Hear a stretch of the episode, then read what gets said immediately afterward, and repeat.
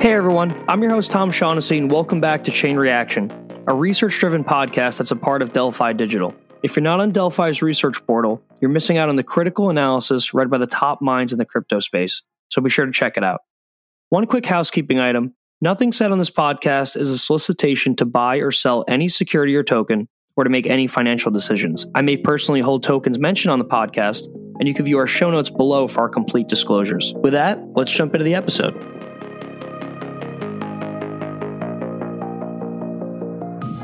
Hey everyone, welcome back to Delphi's Clubhouse Room. Try and do this every Thursday. And just for reference, this is being recorded. It's going to go out on our podcast. Uh, we'll give quick 30 second intros. The goal of this is definitely not to be a podcast. I want everyone to, you know, talk to each other, tear each other's plays apart, tell them you love them, whatever you guys are in the mood for. Hassan, let's start with you. We'll just go in order. You guys can all give you 30 second interview, uh, intros, and then we'll go from there. Uh, hi, all. Uh, I'm Hassan Bassiri. I'm a portfolio manager here at Arca. I, uh, I'm basically in charge of our derivatives and our alts and, uh, you know, researching and sourcing ideas and thinking about trends in the business space. Excited to be here. Thank you. Sasha, you're up. Hey, everyone. Um, I, I, also work at Arca with Hassan. Uh, I'm the junior PM and special situations analyst. Uh, you know, I basically just do what Hassan tells me to do, and we make uh, we we try to make informed decisions in the space and me and you text each other 300 times a day, leaking alpha. CMS, you're up. How's it going? Uh, Dan, CMS. So CMS is a proprietary trading shop. We do a bunch of different things in the ecosystem. Primarily, what I'm focused on is any and all liquid, active sort of strategies that we have deployed in the market at any time. Um, but obviously, get roped into some of the new issuance side, and a lot of my day to day now is DeFi. Hell yeah! All right, cool. You dox yourself, so I can start calling you Dan. Andrew, you're up. Hey guys, this is Andrew from Mechanism. We focus more on um, long-term venture DeFi plays, but uh, you know we'll do a variety of things. So uh, we'll actively trade as well and get some traditional equity deals as well. Awesome, man! Great to have you on, Andrew. Tim, uh, what about yourself? Hi, everyone. This is uh, TM, uh, co-founder at CoinGecko. So basically, we are a cryptocurrency data provider. So if you want to learn about any crypto, any exchange, any sort of market data, uh, can hit over with the CoinGecko. Uh, we recently added a category section which uh, try to categorize coins based on industry. So do check that out. And yeah, good, good to be here. Awesome. Yeah, great to have you on. I'm sure everybody's going to share their top play and they're going to want you to, to list it. Ryan, you're up. Hey guys, I'm Ryan. I run my family office, Dialectic. It is an alternative assets focused family office. I suppose a lot of that focus is crypto, um, but we do some other things in venture like psychedelics, We've got very strong thesis around China generally, and, and are into a range of other alternative assets like metals and things like that. Awesome. Damn to have you on, Ryan. And Dan, you came late, so I got to say it again, but this is being recorded. But uh, Dan, give your uh, 30 second intro. Hey, thanks for having me. Um, Dan Elitzer, co founder of Nascent. We're a multi-strategy crypto investing firm. We do both early stage venture, largely focused on DeFi, but we also portion that we focus on more liquid strategies and, and a lot of on-chain yield farming type activities. Awesome. It's great to have everyone. So, like I said, I want everyone to you know talk to each other. We'll we'll go through each everyone's top play, everyone's top miss. We'll keep it conversational. I kind of like that versus the podcast, just easier. Hassan, or actually Sasha, let's start with you because I want Hassan to fix his AirPods first. But Sasha, you're on the hot seat first, man. What's your top play going into 2021? Could be DeFi, could be large cap, anything, and we'll see what everyone thinks about it. So I'm going to, you know, obviously there's there's very good plays in DeFi right now. I'm just going to omit that because I know everyone else in this room will, will bring up some of the names that I could bring up, and I want to I want to make sure that they have that opportunity. We we've been at Arca, we've been big believers in uh, Hero, HXRO it's a you know it's a position that we've held for a long time. You know, we've made that public uh, a long time ago. They're they're tackling you know decentralized derivatives, whether it be perp, whether it be options. You know, they recently ported over to Solana, and you know, I, I just think that that decentralized derivatives as a whole is a sector that that is very promising for this year and even beyond. And Hero is just one of those projects that I think I think the, the main the main issues right now is that there's there's not many ways to to get exposed to these projects. You know, it's, it's hard with so many derivative protocols and so many DeFi protocols in general. It's very hard to to get that mind space. And I think that with this, you know, ETH ETH fee narrative and this non ETH DeFi narrative, I think it'll at least open people's eyes to to alternatives. And I think that Hero itself, you know, it's, it, it can stand on its own two feet. And I think all, all people need to do is try it out, and uh, you know the rest will speak for itself. Yeah, that's fair. Anybody else try Hero out? I mean, we've done work for them in the past. You know, great founders. The pari-mutuels are cool, super easy to use. Obviously, Solana would, would be cool. Dan, what about you? You used Hero. What's your take?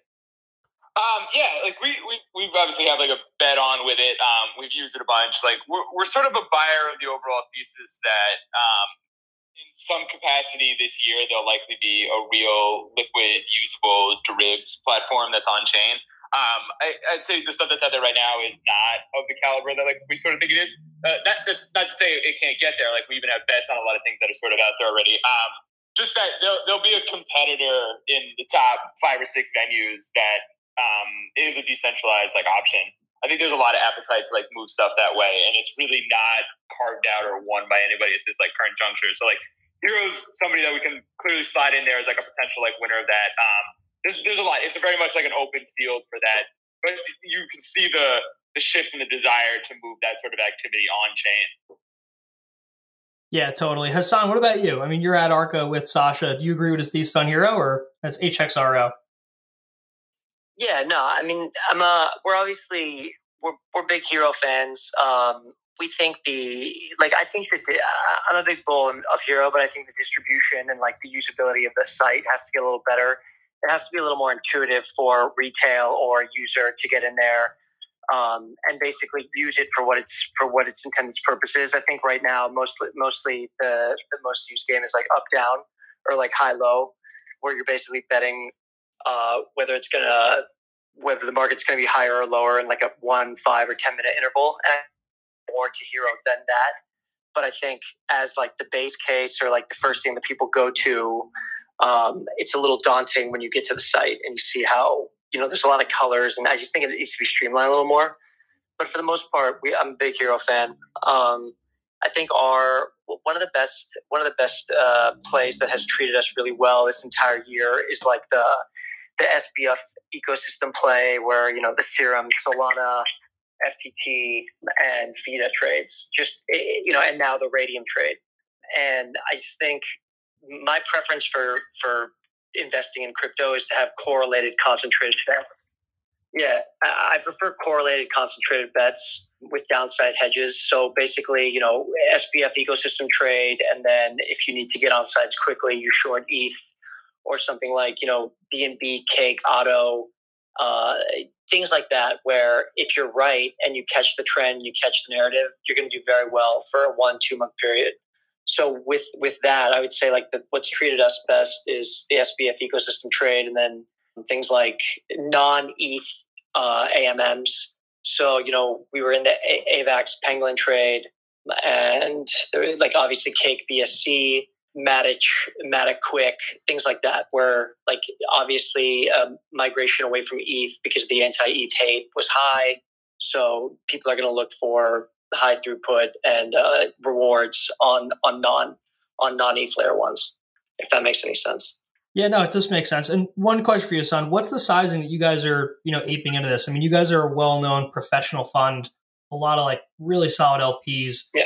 Are these like yeah. foundational positions for you, or are these like small kind of flyers? How do you size them up?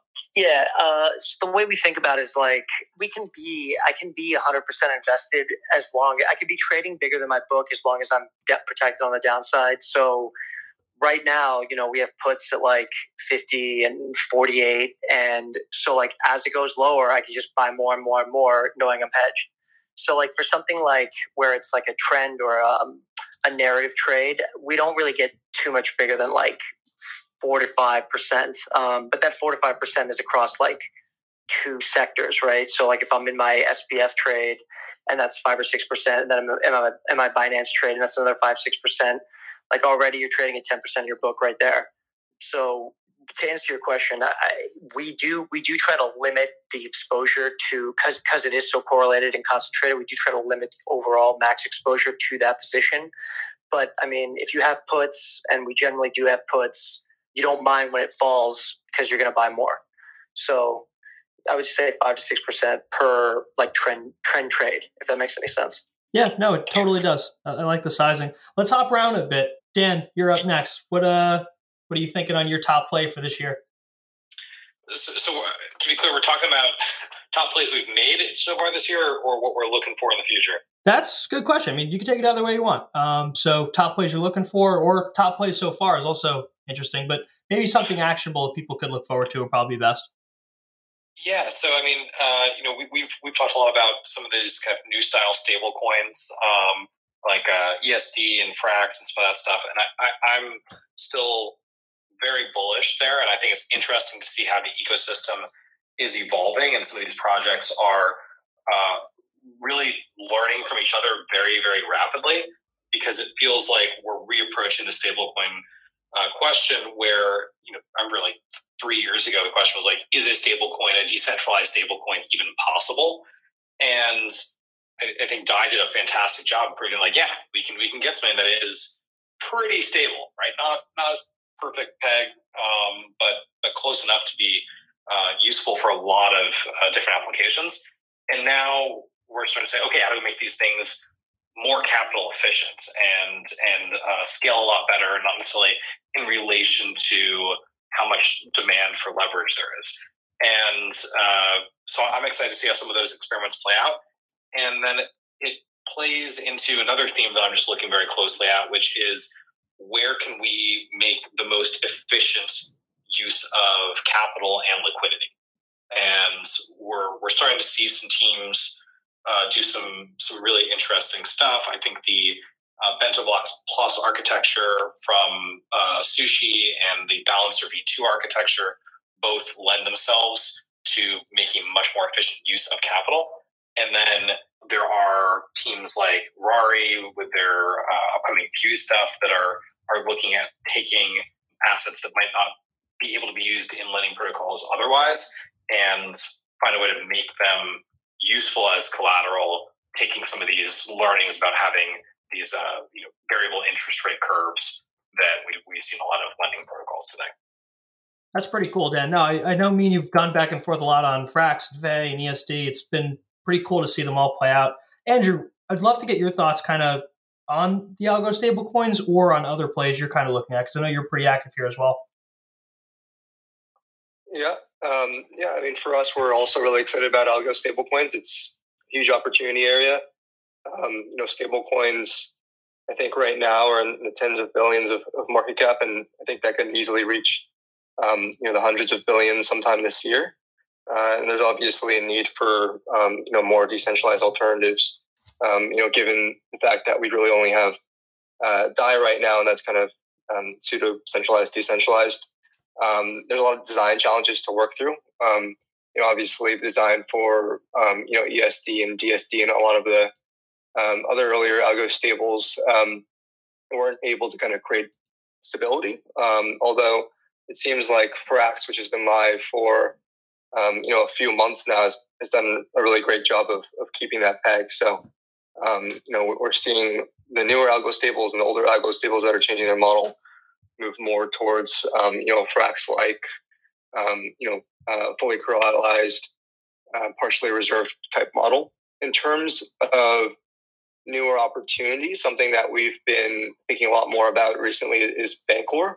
And um, Bancor is a project that's been around for quite a while around three years or so, and they've they've kind of struggled for adoption for the time that they've been around, and um, I think generally that's because you know they just haven't been able to find product market fit. But you know, recently with with Bancor being two point one, that's been out for a few months now. Uh, I think they found a really interesting angle, which is that they're able to offer projects impermanent loss protection, and and that's huge because it allows projects to kind of um, provide liquidity in a, in a very risk free way, where traditionally it was it was very expensive to provide liquidity uh, on the market. Either you know you're you're paying market makers a lot of money, or you're incentivizing pool pool to liquidity, right? So for for users in your um, community to provide liquidity to say Uniswap or, or Sushi Swap, and that's not something that you can do forever, right?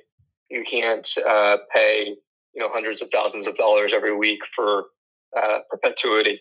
So impermanent loss protection offered by Bancor allows projects to just kind of put their own treasury right, or uh, to have people uh, people in the community uh, put their assets in and kind of retain their uh, long only bias right without the risk of them losing coins if the price goes up. That's awesome. Yeah, no, Bancor's gotten a cool. ton of attention. Oh, sorry, Andrew, you went out there. Yeah, Keep going.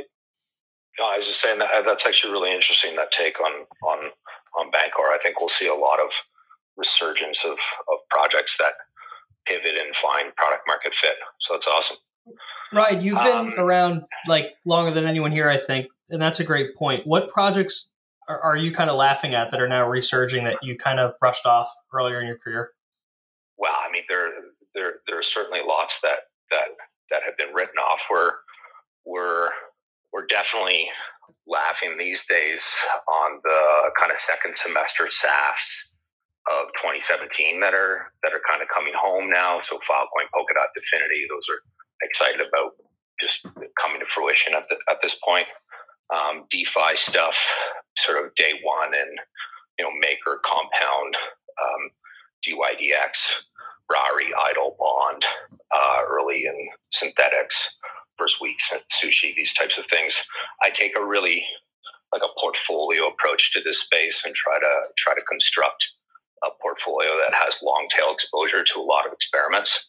And so, uh, yeah, I just love kind of the you know the experimentation and lots of different things happening.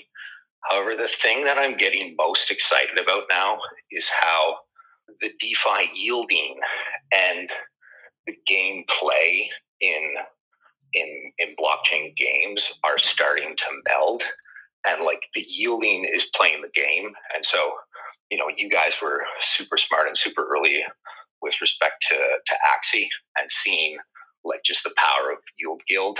Uh, and you know, congrats on that announcement today and leading that. That's a that's a great one, and it's a great one just from like a storing thesis perspective, right? To think about like this is the sort of decentralized future that we that we all hoped for, right? Like there's literally a warehouse of people in Manila by the thousands, like playing, you know, playing this game and earning income, which, by the way, is better than the income that they lost uh, from, you know, from COVID. And so, uh, this kind of stuff where the the gameplay starts to yield, and and we have to really think about crypto economics in a much more elegant fashion because you can't necessarily just have a game where you you you know you buy to win uh, but then you do need to provide adequate incentivization for capital deployers who are buying game assets like land and, and in-game items and, and tokens and, and things like that to have a relevant economy that um, that produces compelling yield so that capital flows towards these instead of, of, of DeFi projects. And actually, I wonder what you guys think if it's if the melding of like DeFi and games can, you know, it can be seen by the institutional types that are starting to look at the space as as kind of kooky and weird, or uh, if it's just like you know all is fair in love and war kind of thing. Yeah, no, that's that's a really good point. I mean, it's it's interesting to see so many people in developing nations like use Yield Guild to leverage you know potentially wealthier people's assets to earn yield and actually game and earn an income that's three four five x what they would normally make. And so that that's pretty cool. And we're also obviously big fans of nfts that are yield generating. So i mean the popular Axies are fantastic. I don't own any crypto punks or anything because i just have questions around utility but then again that that might not matter. But i'm definitely going to come back to this. We just have two more to go. Dan from cms you're up on your top plays sorry fussing with the mute button um, no so I, like I said, like I, will give it more of a thematic because we've like placed a lot of different like sort of bets on it. Um, but really, like I was saying before, like the, the movement of like there's a pretty good robust the spot market sort of DEX system there. Like it's not perfect, it's not great, it's going to be iterated upon, but the the real big missing piece of the trading world is like all like the derivatives angles, right? Like I mean, if you look at the volume that trades on like perps and like quarterly futures, options not so much though. Like there's a there's a world like that something too, but like it, it dwarfs really like what the spot business is like doing. Like that that's where the action is. That's and I I think if you really want to move a material amount of like the economics of transactional activity that's like happening, you're gonna and like be competitive with the top two, three exchange you got to like move that piece over as well. Like that that sort of ecosystem has to be like lifted and shifted in. So like there, there's a number of people looking to do this. Is like obviously like a huge opportunity that people see, and I, I think somebody's going to crack it. I think we'll have like a real sort of liquid on-chain derivatives um, market that's like built out over the next call it 12 months. Like I, I want to see like one of them like be competitive with like a, a centralized perp sort of world. Like I, I don't think they'll beat out centralized venues um, really in any short order of time, but I do think they'll be a reasonable execution platform, and, and, and also just like the amount of problems that this market is sort of starting to throw being a player in the states like i think that there's real demand for this stuff um, from that angle just from like a jurisdictional sort of arb. Um, there's definitely a lot of like volume that's probably like not even accessing the market on a lot of those type products just because it's like really hard if not impossible sort of to get access to them. So I, I, that's really where like we think the biggest sort of value add and like money to be made is going to be on that iteration. I mean, like we're also very excited to trade it because like these things uh, on chain in particular like tend to be really banged up and like priced wrong for like a while. Um, specifically like on on chain perp like type products when they get started. So like we'll we'll hopefully arb a lot of that out against the centralized venues. That's like our big plan for what we like think we're going to deploy a lot of resourcing on in the next like 12 months. That's awesome, Dan. No, that's that's that's a really good way to put it. And Side note: Love your intern account, by the way. Um, Tim, you're he's great. He's, he's, an actual intern too. So like, oh, I thought it was you. Completely. No, no, no, no. It's you, we have an, an intern who I think will join us. So he's got an offer if he wants to take it when he finishes up. He's got another semester, but it, and he like just did it on his own, and he like asked if it was okay, and I was like, go crazy with it. Yeah, if, imagine starting a, a, parody Twitter account at your first job. My God, I get fired in two seconds, but I love it. Tim, you're uh, you're last up. CoinGecko. Would love to hear. I know this might not be a question totally up your alley, but you see so much on your platform. Um, would love to get your take too. Yeah. Um, so we're, we're not a fund, so we probably won't be able to share uh, crypto plays in the short term, uh, like the rest of, of the other panelists here. Um, but I would, I would probably share like some of the trends that we are seeing and, and stuff that we're building here. So I think the, the multi-chain world is definitely inevitable. Uh, I think it was mentioned that, that the anti-ETH and whatnot. Uh, I think it's not so much about that by itself, but developers are just looking for uh, a chain that their problems can be solved. So as you can see, like like we're starting to look into uh, support for Matic, XDAI, uh, Binance Chain, Fantom, trying to get all the tokens added, trying to get all their AMMs, their DeFi products added as well. And I think uh, it has been quite challenging, I would say, because the data are all fragmented across different chain. And, and that's sort of segue to the data side of things. So uh, we have seen the graph uh, pulling off uh, pretty pretty well. Like there's a lot of users using the graph, and then uh, Covalent has been doing a pretty good job as well. They're launching soon. Um, and you look at Covalent, they are they're focusing on, on multiple chains. Uh, right now, I think they have Avalanche, uh, Matic, and then I think for Graph, they just recently announced they'll be doing something on BSC, if I'm not mistaken. and this would definitely be something that the, the, the entire ecosystem will need because all these data are just so fragmented and difficult to access, and they're not cheap to, index as well. So some sort of a tokenomics and sort of a decentralized system is definitely welcome. And for us, uh, looking at how they're doing it would definitely help us to learn a thing or two uh, as well. And the last point I want to make is also on the derivative protocols. Um, there is a surge in interest in um, uh, perpetual perpetual futures uh, on the DeFi side. So we started integrating them. Uh, some of the problems that we see is that uh, how would they compare with the centralized world? Because if you look at products like futures, FutureSwap, it's an entirely different model than what we are used to seeing on BitMEX or Binance futures, um, which questions like how are we going to index them and aggregate them in a way that people can, can make sense. So yeah, I think these are the two, three main trends that I think in 2021 that will definitely build some features to allow people to track. That's awesome, Tim. And one quick question for you: How many people are at CoinGecko? It's got to be an army at this point. At this point, we have uh, 30 people, and uh, yeah, I think a year ago we were about 15, so we probably doubled within a year.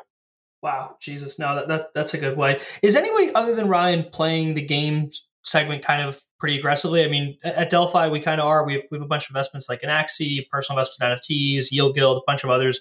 Any other funds or people here playing either you know buying the native token of the games like Axie or others, or the in-game items like land or the Axies themselves? Because it's obviously getting a lot of buzz beyond just um, helping out you know traditional communities. Yeah, uh, Hassan, do you want to speak to this? No, you're the NFT king. um, yeah, so I mean, Tom, I'm sure you know, but uh, just for everyone else, you know, we we invested in the the seed round of Axie. Um, you know, we, we've been speaking to that team for almost a year now. I mean, they're great people. Um, they're a very focused dev team. You know, they run skinny and and uh, you know they're they're playing to their strengths. And I think that uh, I believe Ryan mentioned this, but uh, it's very true that there is a natural cohesive bond between uh, how gaming works and what digital assets can offer. You know, there's there's a composability factor of you know your sweat equity in a in a game where you spend you know hundreds of hours playing a video game. You know, you collect in-game items, you collect your prestige, and then eventually one day you know you don't want to play that game anymore, and you want to move on to another game, but you have to start from scratch. And there, there's a there's a newfound uh, utility to owning your assets in game, being able to port over your sweat equity to the new game and not having to start from scratch anymore. So, you know, Arca, Arca as a hedge fund, you know, we we invested in Axie, the underlying token, because of the you know the path through economics of of the token itself getting a, a claim to the transaction fees of the DAO. But you know, personally, you know, I've I've taken you know quite a fancy to you know digital land and um, you know Axies themselves, and it, it's just something that makes sense to people that grew up playing video games because you started you know, playing Diablo 2 or CSGO or RuneScape. And, you know, like there, there was marketplaces even back then where, you know, you can go to the Steam marketplace or you can go, you know, to uh, more nefarious chat rooms and, you know, you could, you could trade in-game assets for, uh, you know, for physical cash. And Wait, know, there was more nefarious places than, than Steam it chat rooms? there, was, there was, there was some, there were some very interesting places that, that bricked a couple of my computers as a kid for sure. Um, Sasha, speak to like in this vein. Speak to like what your thoughts are on. Obviously, Hashmasks Hashmasks was first, and or not first, but was one of the earlier things that like blew up, and then you know ETH punks, and now you have like uh, Binance punks and Bash masks. Yeah. Uh, what, like, do you think it's diluting? Yeah. So, uh, so there's two there's two arguments there. There's one argument that you know copycats breed you know pedigree and that you know if you're getting copied, that means that you probably did something well. And then there's the other argument that there's you know there's only so much mind share in this space, and the more copycats that there are, the, the less you know available capital and the less available you know time people have to spend on these things. I I, I lean towards following the originals. Um, you know, they're you know the new one of like waifus and, and this and that. They're all they're all playing the same textbook of like RNG rolling. Um, unique traits to art, and it, it's it's an interesting use case. But I, I, tend to stick with the with the originals in, in both senses. I think that the other ones have a place, but it's you know it's the same as you know taking a print of the Mona Lisa. I think that is anyone here else though. Like Sasha, your point. Like, is anyone else here like buying NFTs that have no utility? Like, I'm a huge proponent of like innovation experiments, but like, I think this is probably going to burst, and people are going to be left holding a bag of NFTs that don't do anything. Yeah, I mean, I think the real question, right, is how how many multiples do we go from here before that bursts? Uh, because, because yeah. it still feels like it's it's just in some ways feels like it's just getting started, right? We're we're not even like fully fully mainstream celebs and, and musicians and folks coming in on this. So if it if it can be like you do one little thing and you make a few million bucks and there's no middleman, like we're going to start to see more celebs come in and do this and people are going to bid it up. It's going to get crazy.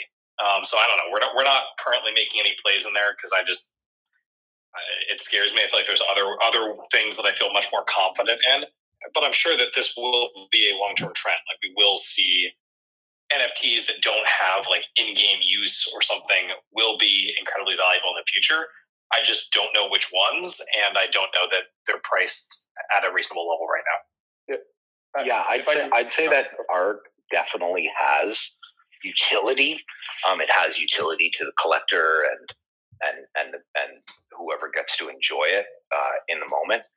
You're certainly going to see some like household name uh, artists moving into to digital art via NFTs. Uh, well, you're going to see more and more of it. Uh, we're already seeing like you know Shepard Fairey uh, just put out an NFT and and and and so you're just going to see that that evolve. Um, generally, as like professional capital allocators within the fund structure, you'd want to be super super careful with those types of things. Like if you're not if that's not a, a seed stage play as a you know as an early stage fund, then just buying say crypto punks at a million dollars, I'm not sure I'm not sure how much upside there is in that for a fund right now, but certainly um, for people who enjoy art uh, and are not thinking about it purely in terms of like fund dynamics, alpha producing returns for for LPs. Um, uh, it, it, it, it, it's great because it's it's spurring adoption more than what we've seen, and adoption has been the big like scary elephant in the room for a long, long time um, because it's you know it's been the same group of all of us since like forever, right? And and this is the first moment that we're starting to see uh, other people like non crypto natives get really excited. So I'm kind of all for it in terms of the tech, although I, I agree with with Tom's position that I you know I'm very cautious about deploying capital in in uh, NFTs that don't have specific yield characteristics. Um, I, I would just like to like really quick. I, I, think that both things can be true. I don't think it's mutually exclusive. That um, you know we're, we're towards the danger zone of of you know where these things are pricing and what's happening, and and also say that you know within the next you know five to ten years, this is a space that is undoubtedly going to grow. And I, I I would say that you know right now, like you're seeing stuff with like NBA Top Shot, where you know DeFi Ted is you know obviously unhappy with what's going on. And there's some issues with the decentralization of that network, but you're also seeing you're also seeing you know some things that are pretty obviously getting walked up in the second market, and so uh, I, an abundance of caution is definitely necessary. But like Tom mentioned, there is I, I think that there is an actual way to to market an investment in some of these NFTs directly. Um, maybe not so much art, but there are uh, interest bearing like not not so much interest bearing, but passive revenues of of utility NFTs that that maybe won't be able to be modeled out today, but they will definitely be able to be modeled out in the future. And I think that the game right now is is sifting through uh, a generally dilutive sector and finding you know either in art it would be those with pedigree or in you know digital real estate or the other sectors those with long-standing uh, utility value yeah, no, and I, I'm sorry, Tim, go for it. I just want to add a little bit on on like game items. Uh, so currently we are very used to game items with utility, and, and that sort of like gives value. Um, but if you look at games like Fortnite, uh, people spend like thousands or maybe hundreds of thousands of dollars just buying wearables that that doesn't does not give them any intrinsic uh, utility, but it just basically makes you stand out. Like it's just a bragging right. So I, I guess like if, if someone were to buy an art piece, it's basically you buying it because you like it, you want to see, you want to show it off, or you want to see it yourself. If you're looking at to flip it within a year or two, then most likely your timing is not going to be on your. I mean, may not be on your side because the market is not so liquid, and uh, uh, it's all about trends as well. Like right now, it's just so so noisy. I think most of the funds that invested in some of these uh, non-utility NFT, they, they got in like really really early, uh, two years ago, which nobody sees it, and then you just want to you kind of believe in, in the whole space and you just want to invest in the marketplace or invest in some of the NFTs. And then, uh, yeah, right, finally you, you reap like maybe thousand X multiple, but uh, it's just so illiquid that the timing may not be on your side, uh, structuring as a fund. Andrew and Dan from CMS, you guys play on, on the active side a bit more than I think the other people here. Do you guys ever think there'll be a time when you wake up in the morning and start aping in and out of NFTs to like just to trade or get exposure, or is that like not going to happen? I won't. I mean, maybe somebody at CMS does, but I, I, I don't think like I think it's the same way you don't see like a ton of sort of professional liquid active desks like trading art, right? Like it's sort of the same like pieces, I think, as it evolves. Like I could be completely wrong on this. Like I, I would say like I'm probably one of the most bearish people most definitely within inside my organization, but like maybe even like within like larger crypto about like this whole like trend. I, I don't think it's like not to be a thing. I just like don't think it's to be a thing that people who are professional allocators of capital are going to be like really concerned with a ton. Like there'll be niche people like that are like sort of involved in it. I just don't think it's completely relevant for like a lot of the stuff that we're sort of involved in working with or sort of putting to an invest on. That being said, like if we see like real liquidity mismatches on things, like we'll we'll buy slugs of these things. Like we bought a bunch of Hashmasks when it got hit. Might really just purely from like, all right, this thing's gonna have some value. It's like price low here, and like we think it'll be like higher on the other end. Like like we we're not above like sort of like interacting with any of this stuff or like trading it, but like I, I just don't think it's gonna be a material like line of like business for us. Like if we were to do anything in this, it would be backing some sort of infrastructure for it that can like play. And even then, it would be like a bit of a leap for us. Did, interesting. Did you, did you just say I won't wake up and do this, and then you said, "Oh, we already did this"?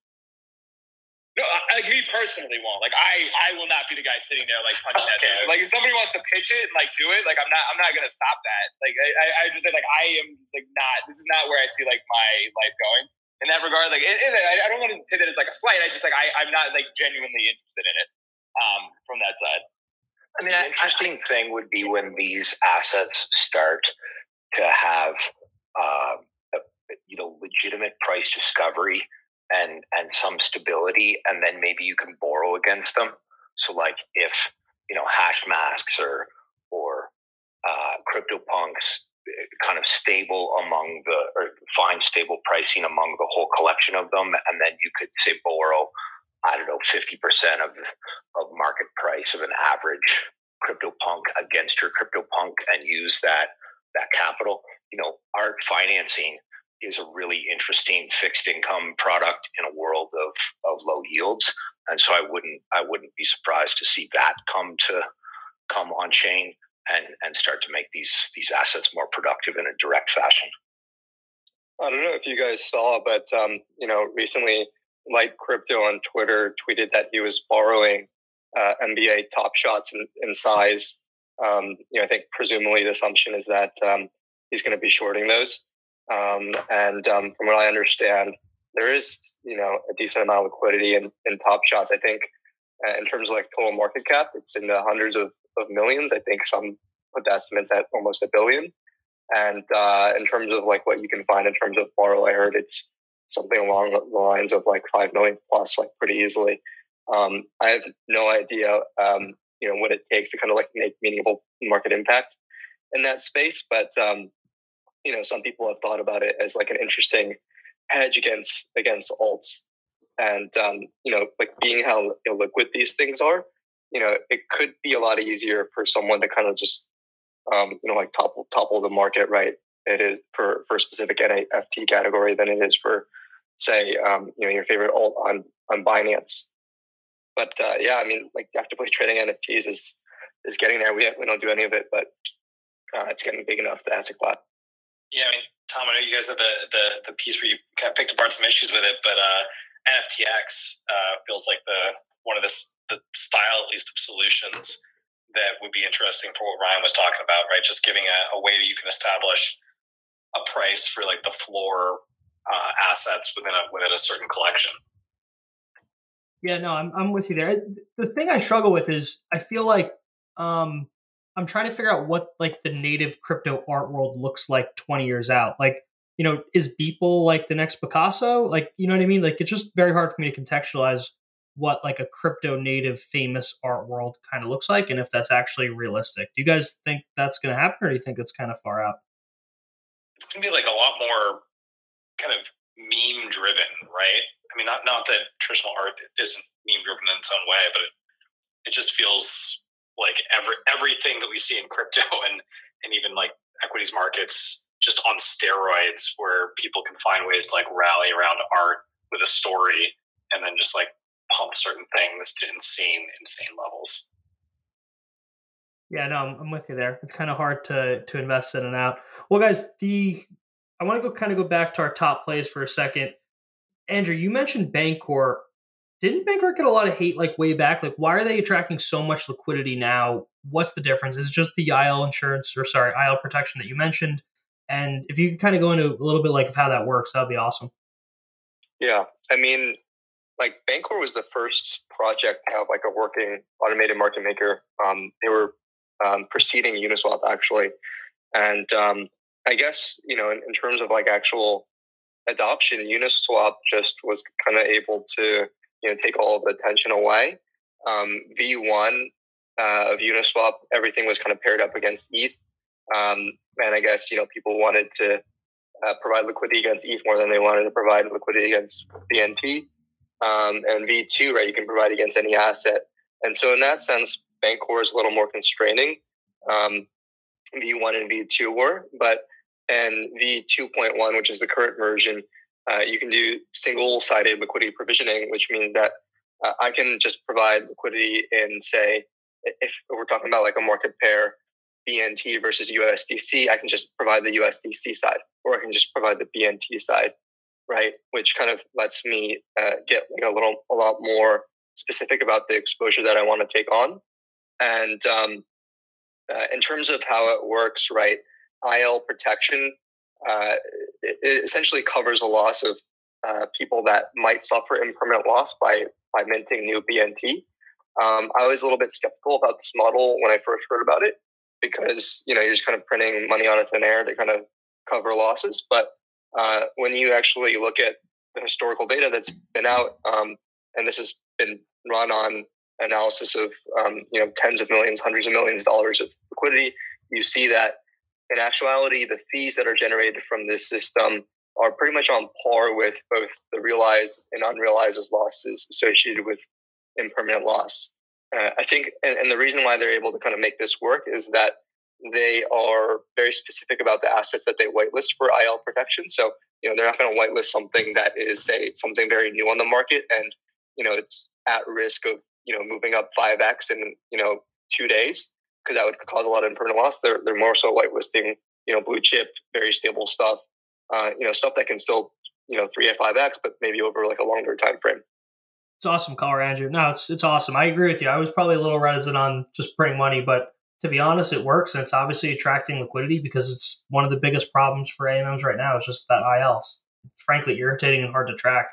So it's kind of cool that they're uh, they're driving in there. And to go back to in a, in an sorry. industry that is known for terrible, terrible names, from ICOs to NFTs, the worst name of all the names is impermanent loss. I think. it, it took me about six months to figure out what exactly it was. I'm not going to lie. it's hard to figure out and track. But Hassan, Sasha, and, and probably CMS, well, I keep saying CMS, but Dan uh, of CMS, because two Dan's here. Um, the SBF trade's obviously a big deal. What is what are your guys' take on that? Like, are we running out of room there? Are there new plays? Should we just ape into new things? And two, do you think he's actually building a community beyond money? Because it feels like Solana's solid, but and so are others. But I'm trying, you know, I'm trying to figure that out. Yeah, I mean, like, like we in particular, like we've been very close with Alameda and FTX sort of out of the gate. Um, and Ryan, who ran um, Asia for me, went there very early on. So like we we've, we've had a line in them directly. And in, in general, we've just tried to align ourselves economically to like whatever they've sort of been working on. Um, which is obviously it's been a great trade, but even beyond that, like I, I the the speed and iteration and sort of like their ability to like interact with the market is is pretty incredible. Um, I would definitely not bet against them um, on that sort of side of the things. It, it, in reflection of like Serum and the ecosystem that's getting built up, like we, we've tried to participate sort of in every level of that as well, and and we're a buyer of like they're going to force this thing into existence to work, like regardless of like what anybody else like is thinking. So like I'm I'm confident that that'll happen. Whether or not sort of the the market comes to it once it's like built, um, I don't know. Like I, am getting there. Like I mean, Jump's a big participant in this thing. Like that, that's a big vote of confidence. They're probably the largest market maker in all of crypto. Um, like they they have a ton of existing clientele from the FTX side that are all like very active folk that they're like very close to that I think they'll be able to port it over. I, I, like I said, like this sort of falls back into like our original thesis that there, there's going to be a performant exchange operating in a completely DEX fashion on derivs um, that's competitive with like real venues in the top five. I, I think that's our most like probably that's probably our most real like true bet that we've made is like that whole ecosystem build out. Um, it, it's it's we've made others in like other places in this thing. Um, it's just really that depth of talent and like sort of those folk that are building it are just they're they're kind of a leap ahead above everybody else that's building stuff right now. Um, but no, that, that, that tends to be how we think about it. Like, should you ape into everything? Like, I, something. I mean, you really do have to look at like the fully diluted valuations of a lot of these things and like sort of what your time horizons are, and whether you're being a trader or an investor. Like, it, I think we're living in a world where like everything is just bid up to like nosebleed valuations, and like, look, when there's like momentum on everything, that's fine. But you like really have to like just because like something may get to a massive valuation in the utility doesn't mean you have to pay for it today. I think people really should be cognizant of that when they're like making risk decisions, which they're not right yeah. now. I would say. I mean, and, and to kind of like like back that up, I think I think what traders or investors or capital allocators are noticing is that everything that you put money into that he he puts his name behind, you make money generally. Like there's not I can't think of like something that I mean I'm sure there's like a product out there that that we've we've invested in that hasn't made money, but for the most part, like FTT, Serum, even FIDA, Raydium. Uh, I'm sure the Oxy IO, is going to rip. Like when Mango Markets comes, that's going to rip. And for the most part, like astute traders follow money, and and if you're in his stuff, you tend not to lose money. And and yeah, like to to, to Dan's point, it's true that there these fully diluted valuations are in in in the upwards of like five to ten billion dollars. But right now, I don't have to worry about that, and I don't have to worry about that for at least a year. And I think you know he. I believe that you invest in people in this space. You find the right people and you back them and you let them do their thing. And obviously, we're not as close with them as, as, as CMS is, but for the most part, like if you just follow the talent, you're going to make money because that person's going to outwork everyone else. And I mean, they were the first with products regarding like the exchange token index and things like that. And I think smart traders just follow money, and I think he's going to keep making money for people, and that will attract more money. And I think through that evolution of just naturally seeing things trade up and establishing a higher and higher floor, uh, it's going to work eventually. Now, the time horizon thing is super important. Like, obviously, you know, Serum has a seven-year vest, and you know, it starts to vest in like I think next August, and obviously, Serum will calm down. But for the most part, their new product launches work and uh, their products work. Um, yeah, that's my thoughts there. I I would not want to. Uh, I think I think Dan said this. I would not want to bet against someone like SBF. Oh God, no! I would like never. This, this will yeah, this no. will work by uh, you know Plaza Plomo. Like it's gonna it's gonna work. Yeah, no, and just, you, you, just have to accept it. I just can't stay awake every day as long as he can. I know I'll lose. Uh, Lisa, I brought you just on stage, and sure if you had a question for the group or or want to chime in. Yes, I do. Thank you for bringing me on board. So I'm just going to bring the, down the conversation back a little bit further to what Andrew was speaking just now, where the biggest risk of AMM is actually IL. But if you if you look at the the different kind of risks involved in AMM, there is one other risk called beta slippage that is prevalent in any portfolio management um, mechanisms anyway. And this is quite evident in AMM or in yeah, AMM style dexes that's around. And it doesn't even have to be dexes, it's just any form of AMMs. So, what are your thoughts on IL versus beta slippage, and how do you justify the risks of beta slippage? So, was that a question for me? Yeah. Yep. Yeah. Yeah. Thank you. Yeah, I mean, like, um, yeah, that's a, that's a good question because impermanent loss in terms of like the beta effect is kind of the opposite of if you're familiar with leverage tokens, where um, with leverage um, tokens you have like a lot of beta decay and markets that are very reverting. And um, you know what, what I mean by that is so say like Bitcoin goes from like 10k to 11k back to 10k back to 11k back to 10k like that's not very good for um, you know someone that's holding a leverage token because what that leverage token ends up doing is it ends up buying high and, and selling low continuously whereas for AMMs it's kind of the opposite or um, you know if you have that type of price action you get what's called like a lot of volatility harvesting and um, you know lps make quite a bit of money. On the other side of things like amms or like lps are really bad in, in trending markets and so you know the further away you get from your start price the more impermanent loss you have and kind of like that's that's that's the beta factor of it right? And and um uh and so yeah i mean that's something that like it's hard to hedge against with perfectly. You know, you can try to do it with say options, or you can try to do it with you know delta hedging. But um, you know that's that it gets kind of pretty complex, and it's not something that we get into. But I think there are some you know large scale industrial farmers that will uh, use those mechanisms to hedge.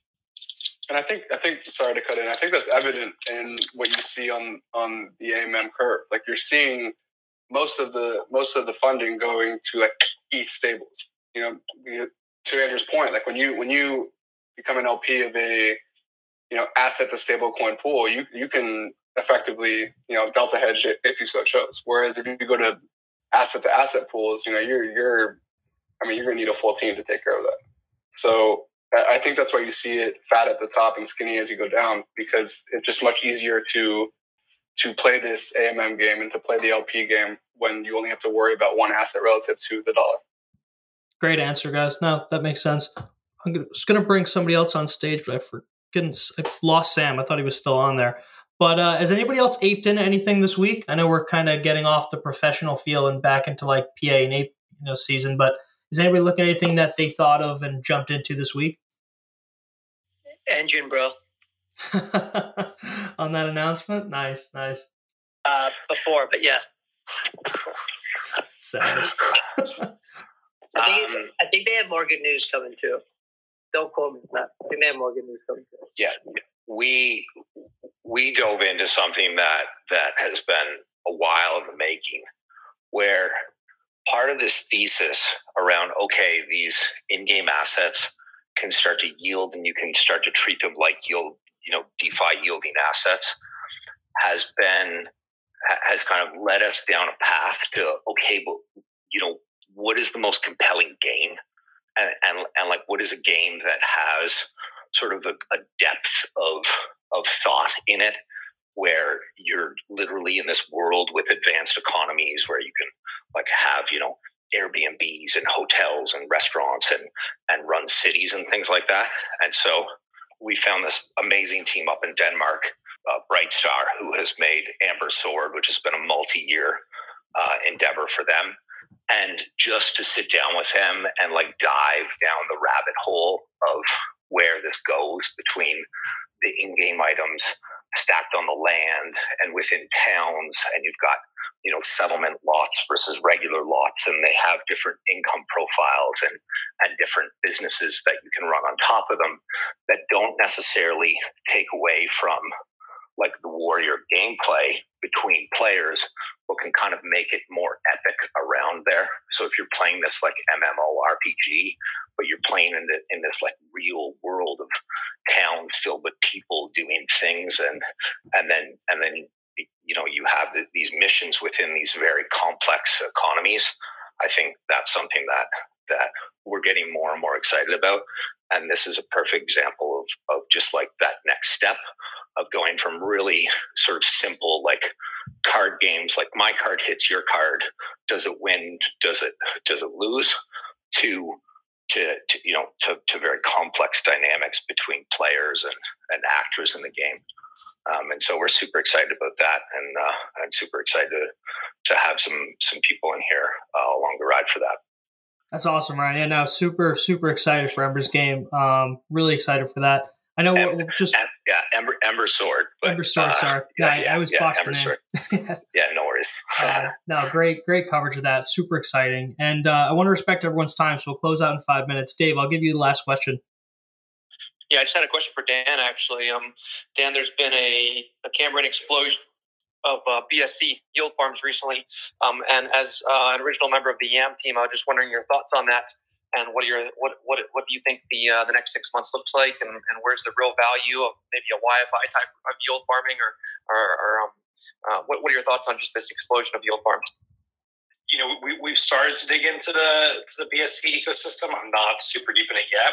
Uh, I think you know if people want to run yield farms it, it, that are really just yield farms and not really trying to ladder up into anything else. Uh, doing on a a cheap chain seems like a, a good thing to do. Um, but I, am more interested in seeing how people are evolving the model and making it more thoughtful. It's it's really hard. You know, working with a lot of a lot of early stage teams, it's really challenging figuring out the right incentives and right way to distribute tokens out there.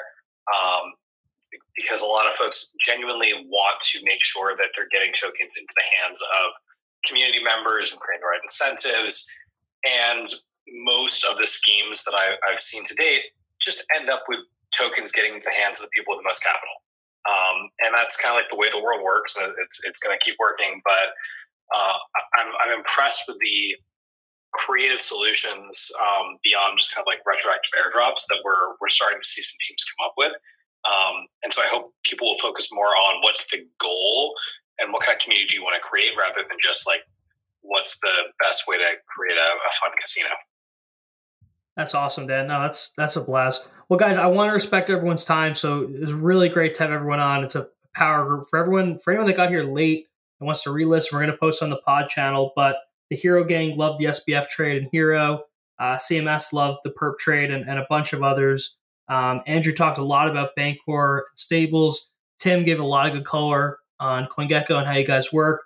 Ryan, you had a great take on just games in general with Ember's Sword and others, and just yield opportunities. Um, Lisa, great questions on on IL. Dan, you're always bringing bringing the heat. I love it. Um, a lot of good uh, discussion on stablecoins, including Frax, ESD, um, and FEI. I'm remembering back to the earlier combo as well. So I want to just thank everyone for uh, for coming on. I really appreciate your time. All right, thanks, Tom. Thanks for everything that you do in the space. It's great. Uh, we appreciate you. Awesome, man. Appreciate you too. Thanks, Tom. Yeah, thanks. Thanks for having us. Awesome. Have a great night, thanks, everyone. Tom. And talk soon. Thanks, thanks again, Tom. Lisa, too. Cheers. Thank you. Hey, everyone. Thanks for listening to the podcast. If you enjoyed it, please support the show by hitting subscribe on iTunes, writing a review, or sharing this episode on Twitter and LinkedIn. And stay tuned for our next episode out soon.